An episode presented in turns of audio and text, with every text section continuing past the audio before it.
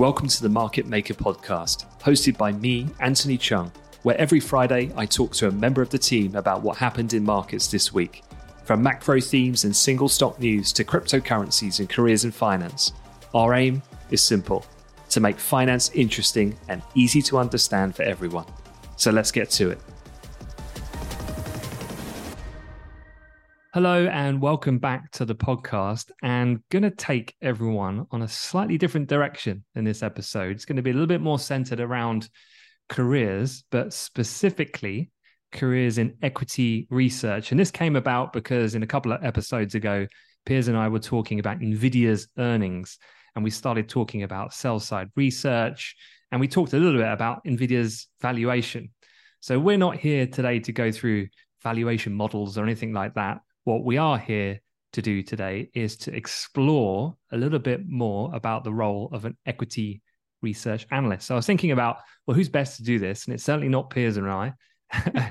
so I've got Silvia on the call with me. But perhaps, Silvia, you could just introduce yourself and tell us a little bit about your background. Yeah, absolutely. Thank you so much, Anta. And uh, hi, everybody. I'm super happy to be here and share my experience in equity research. So, for those that do not know me, I am Silvia. I work here at Amplify on the corporate sales side and on the development and delivery of our simulations, especially on the corporate finance side. And uh, I have a financial background. And uh, I used to work uh, in equity research at uh, one of the top tier one banks uh, in the US so yeah really excited talking about this uh, with the students. I hope this will be like super insightful as uh, i think it is a division that is not yet so well known. It is not like so famous as like sales and trading m&a so yeah really happy to talk about it. Yeah and what's really exciting is as we build out the team we're also building out the suite of simulation experiences. And i know you've been working super hard to bring to life this role in practice as well but perhaps we can start then with um, I guess from the top, when you think about an investment bank, it's a huge organization. And I was just talking to um, some some interns actually today, and we were talking about JP Morgan as a as an example, and we were going through their earnings report, and it's delivered where it's by division, and it's like, wow, this is actually such a gigantic organization, uh, and the different areas that you can work in, very unique in that way. So within an investment bank as a whole, where does equity research sit in that ecosystem? Yeah, that's very interesting because actually there are different types of research. So you can find research both on the buy side and the sell side. Uh, personally, I used to work in the global investment research division, which can be found on the sell side of investment banks. So just like IBD and global markets. And then again, like as part of global investment research, you can find the different types of teams. So we don't have just equity research, but there is also like macro research, strategy research, thematic research as well. And uh, yeah, and then in terms of team themselves, uh, inside of equity research, you want to focus on this specific uh, side of the division. Teams are usually divided in terms of region. So you will have a US office that will cover US companies, while, for example, an EMEA office that will cover instead the companies from Europe, Middle East, and Africa. And yeah. then again, you have like uh, sector focus inside of the specific teams. So you can work, for example, for an oil and gas team or for a software team or for capital goods, for example. Hmm. Without knowing exact numbers, I mean, how many analysts would you have on a high volume stock like Apple, for example?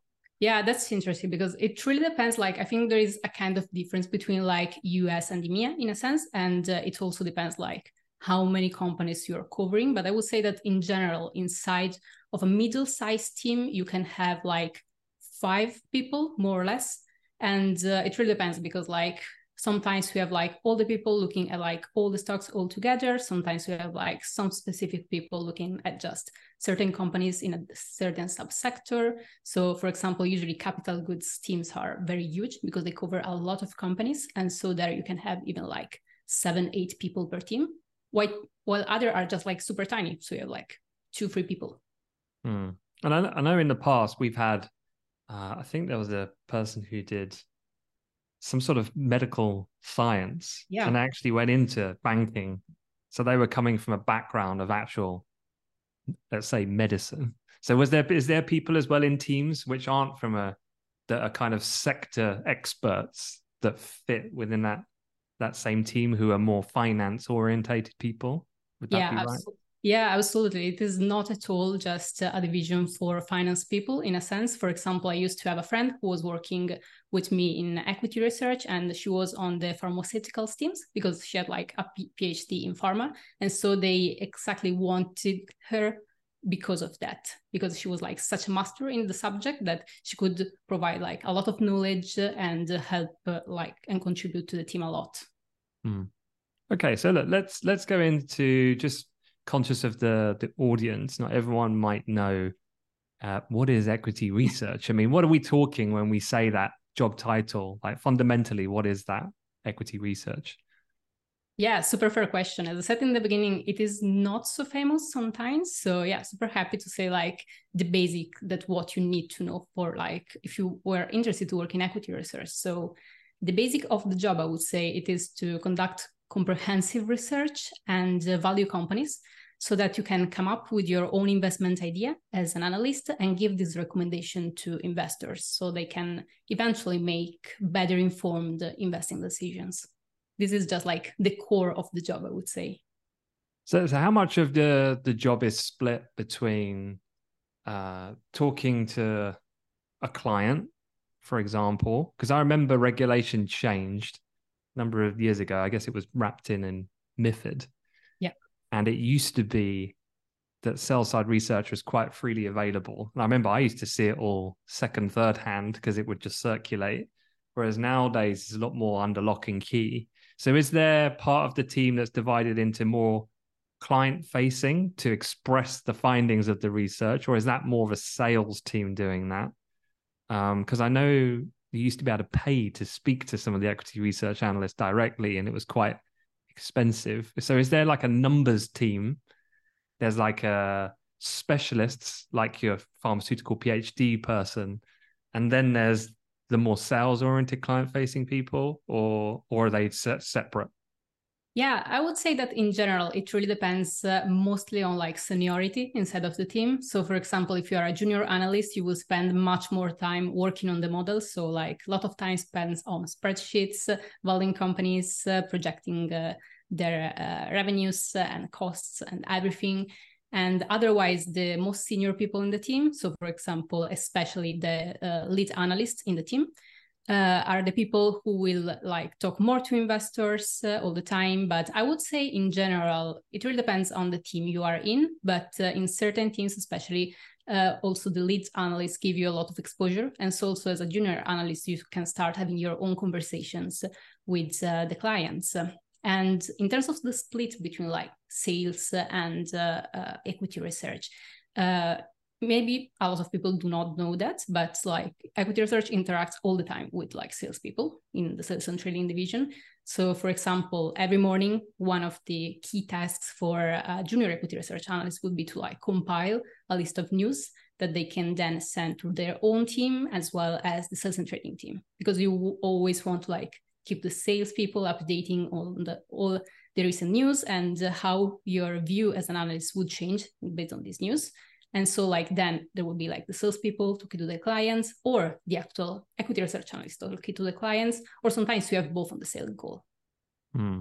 I'm just trying to think then about the the kind of what does the day look like for someone in this role, and you know, you think about more traditional banking, and it's kind of deal driven and mm-hmm. so a deal comes in and everyone you know goes goes to work until the deal is complete so with this where it's more market facing and there's breaking news like a ceo could step down or nvidia's earnings are so wild at the moment so just taking something like earnings given yeah. we've just seen them like what does that then look like is that like everyone's there and it's long hours because you're trying to remodel recalculate um, is that is that assumption correct, or how? What does that look like in real life?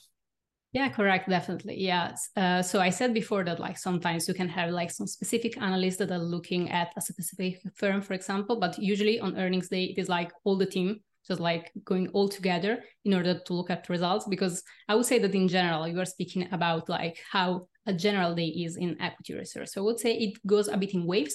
So you have like the earnings periods; they are like super busy, And then you have the period between one earnings season and the next one, in which it is a lot more about maybe updating some models uh, or doing like some more sector specific analysis, some research analysis.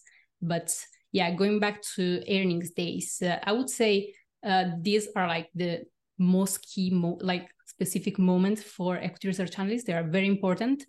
And uh, starting from the basics, like what are earnings seasons? So it is the time when public traded companies release their financial reports. And so analysts would like to see these reports and they go into them like number by number to see like how the actual numbers published are different from their own expectations. So uh, a lot of early starts are involved when it is earning season. So not a lot for like people that are not early birds. you will have to sacrifice some hours of sleep in the morning. But then, yeah, basically they start with like the reports that gets published by the company. And uh, the analysts uh, will do like a lot of preparation work in advance in order to be able to compile a short note in the morning because analysts want this note to go out and be published on the portal as soon as possible after the results are published to be like the first analyst publishing the number and to get like all the investor attention then at this point indeed like the telephone will start ringing because all the investors would like to know more about like what the analysts think about these results like what are the implications what has happened why they are so different from uh, projections for example. And so yeah it is a bit of like intense kind of morning but then i would say it usually slows down a bit. Then it depends from stock to stock. Like for some of them you can get like a lot of investors continually asking for calls calls going like for days for otherwise like they're just a bit more quiet maybe they're just like reading the notes asking a few questions so it's a bit more quiet but hmm. what what does that client interaction look like would you go to them and it's a physical thing or is this just a phone call or a zoom yeah. meeting what is for it what, for what regards earnings it is usually just a phone call because hmm. like uh, all of the clients will just try to like book a little slot in your calendar and just be mm. able to talk to you as soon as possible. Mm. So it is not like a type of meeting for which they would like to wait. Maybe then you will set up a meeting with them, you will just go and meet in person. But in that specific moment, it is all about like, I want the news as soon as possible. I want to know what the analyst thinks and to understand like if I have to buy the stock, if I have to sell, or if I have to just like still still hold my shares. Yeah. So outside of kind of valuation methods, let's say, in terms of looking at this from a numbers perspective, how much of the calculation is more soft, where analysts are going to companies and understanding from management the kind of soft guidance that they're issuing to influence. You know, people always talk about Apple, for example, and it's kind of buy the rumor, sell the fact. And if they've got bad earnings coming down the pipe, they tend to be more frequently talking to analysts to appropriately manage expectations so that they can manage the subsequent stock reaction. So, how much time is spent as an equity research analyst doing that type of activity where you're speaking to companies' management teams? Yeah, it is actually a fact because, like, as an equity research analyst, I would say there are some specific points in time in which you are really interested to speak to the management team, the investor relations teams of the companies you are covering. So first of all, just after results are published, even before like investor starts calling you, you want to have like that specific little slot, like maybe just like 10 minutes in order to get go there and get like some in, more insights from the company to understand more what's behind the numbers, even before the actual conference call takes place during the day.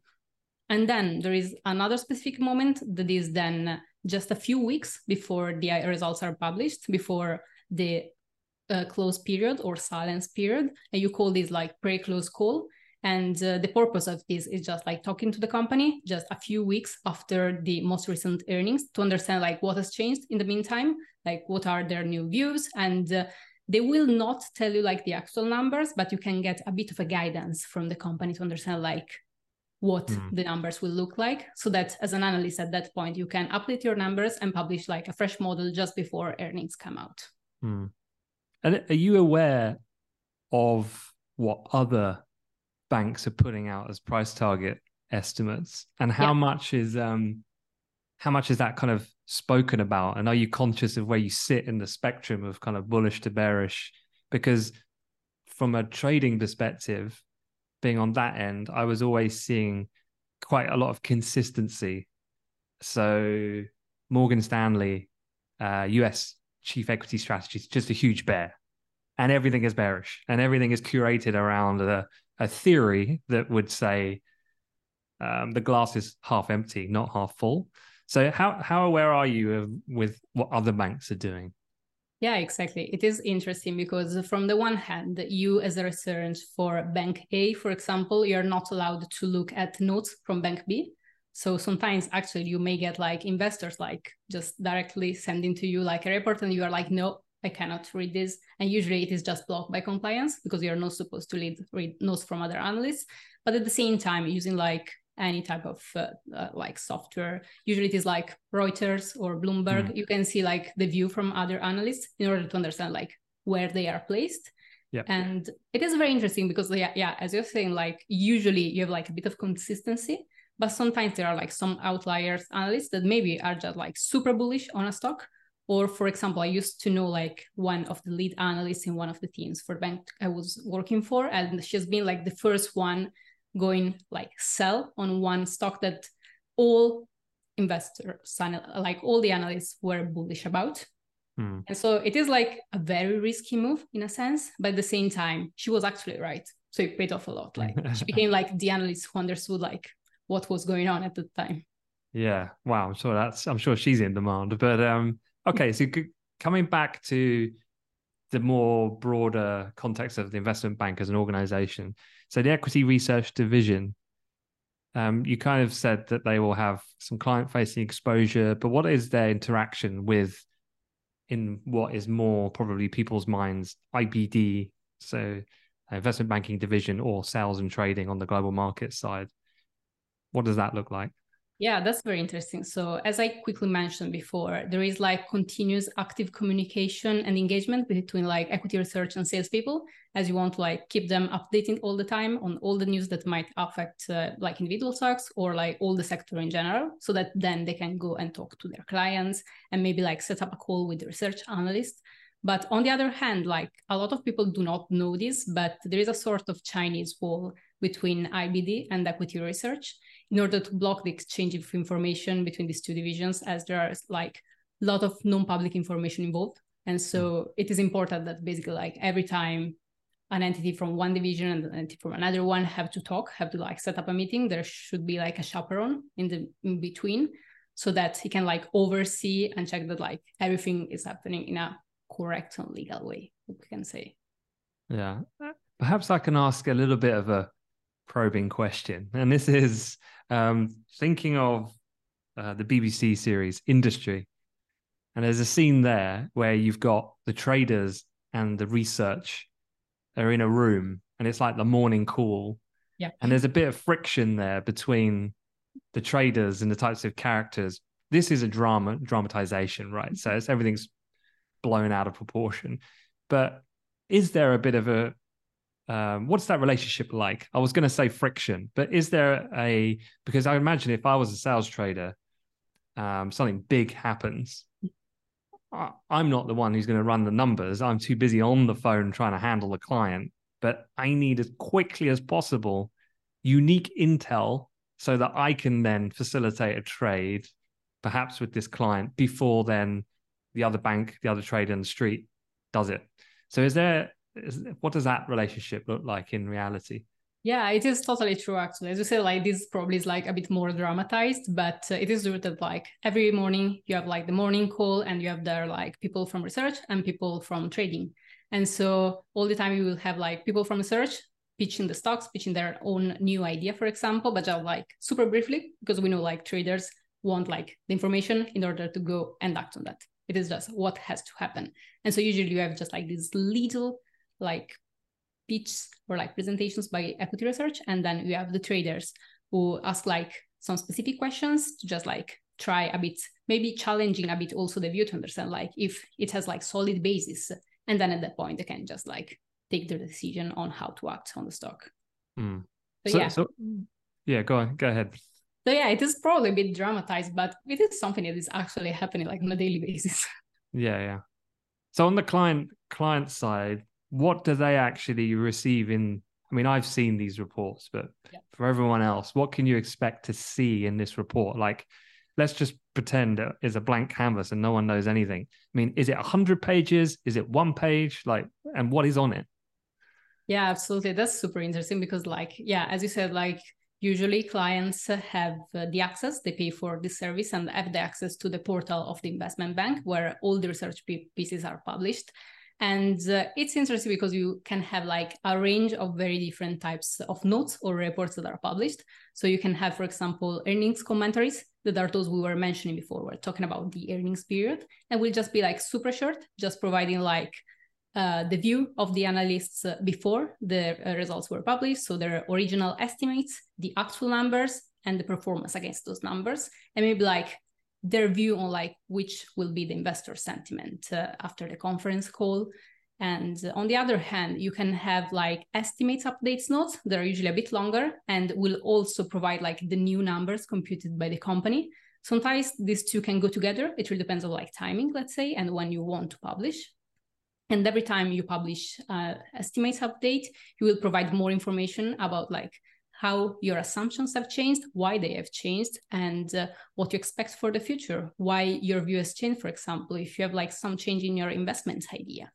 And every time you publish a piece like this, it is also compulsory to also publish uh, the refreshed model so that uh, investor, while they go on the portal, not only get the note itself, but also like the updated numbers in the actual Excel sheet, basically.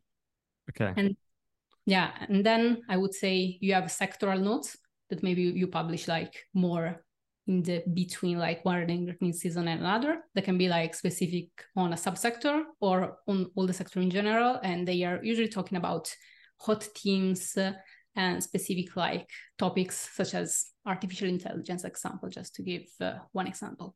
And then we have like initiation reports that are just like all another thing we can say. Mm. so coming back to people thinking about this as a potential role for them in future. So with everything you've described, I think I can probably read between the lines. But for you, what are the skills that we're talking about that would be well uh, well aligned, suited to to be successful in a, as an equity research analyst?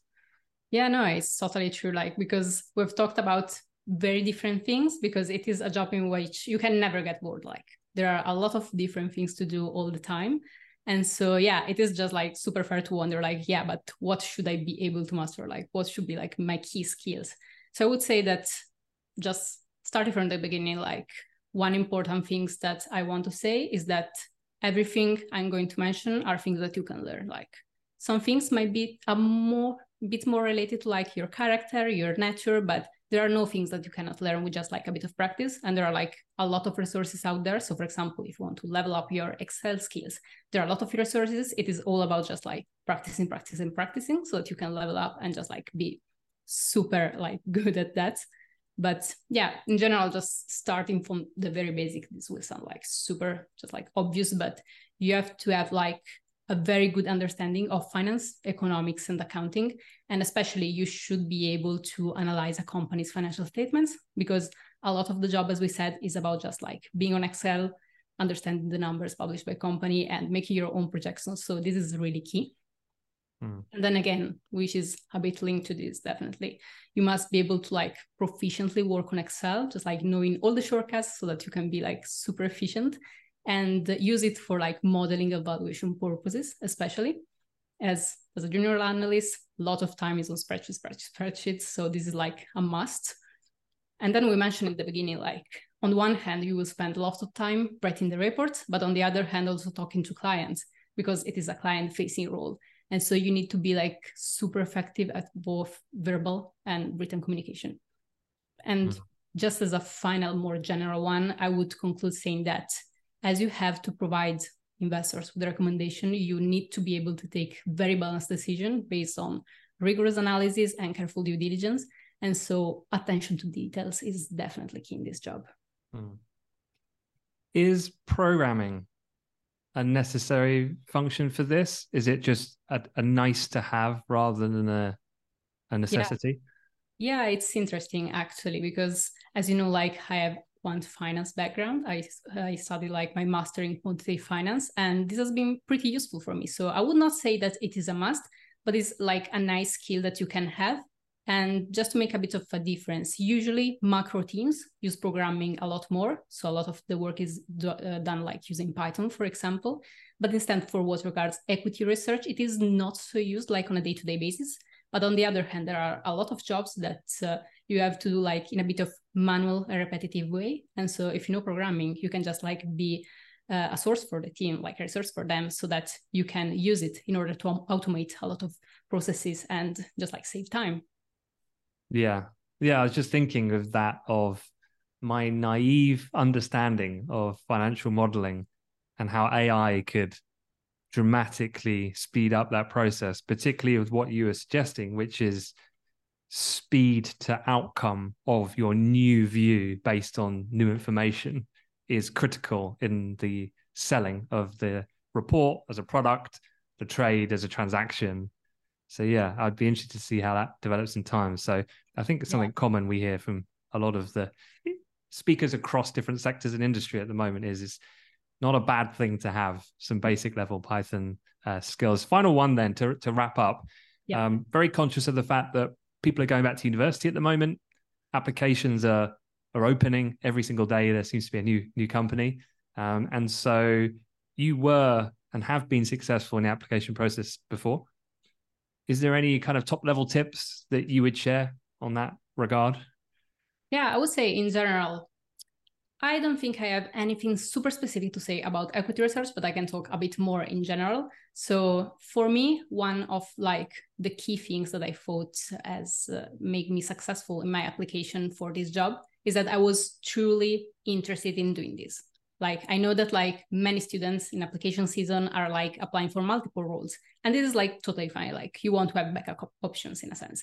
But then if you get like that specific role you are so interested about that you can just like make it seem like you really care about it and i'm not talking just about the interview but also when you're writing your cover letter for example if you can transpire from your cover letter that you're really interested in it and it is what you want to do in your life and especially if you're also able to talk about you and your skills and what you have done, all in the light of what you can provide to a team in that specific job, that is the key, according to me. Because sometimes you're more focused on, like, yeah, saying the most like important things that I did in my life. But if that is not important for the job that you're going to do, or you don't make it a bit explicit that thanks to this, I will provide help and contribution in this way, it's just like you're missing out a bit in a sense. So yeah, this would be like my top level tip. And then yeah, as I said, like a lot is about using Excel modeling. So definitely if you're not like super proficient at Excel, there are a lot of like website courses, free courses online. So go there and maybe like just level it up a bit so that you can just like be desk ready when you're hitting the desk. Good stuff. All right. I think that's a good place to to wrap up. Um, Silvia, I'm going to share your LinkedIn profile with the release of this episode. Is that okay? Yeah, absolutely. Feel free to connect with me and just like shout me a message if you would like more advices on active research or just like an application in general. I would be more than happy to answer to you. Okay. Great stuff. And yeah, this is a slightly different kind of episode, I guess, than what we'd normally do. This is quite role specific to kind of give some further insight into perhaps roles that aren't so clearly visible um, because there are so many and everyone is so different there's definitely a role for you. You just have to know about it. And so hopefully this has helped bridge that gap a little bit. If you want to hear more episodes like this, then just connect with me on LinkedIn and drop me a message and let me know what type of role you'd like to hear. I mean, I'd hope that our community is now broad enough. So whatever it is, I'll try my best to, to bring on other guests. But Silvia is obviously part of the, the permanent team.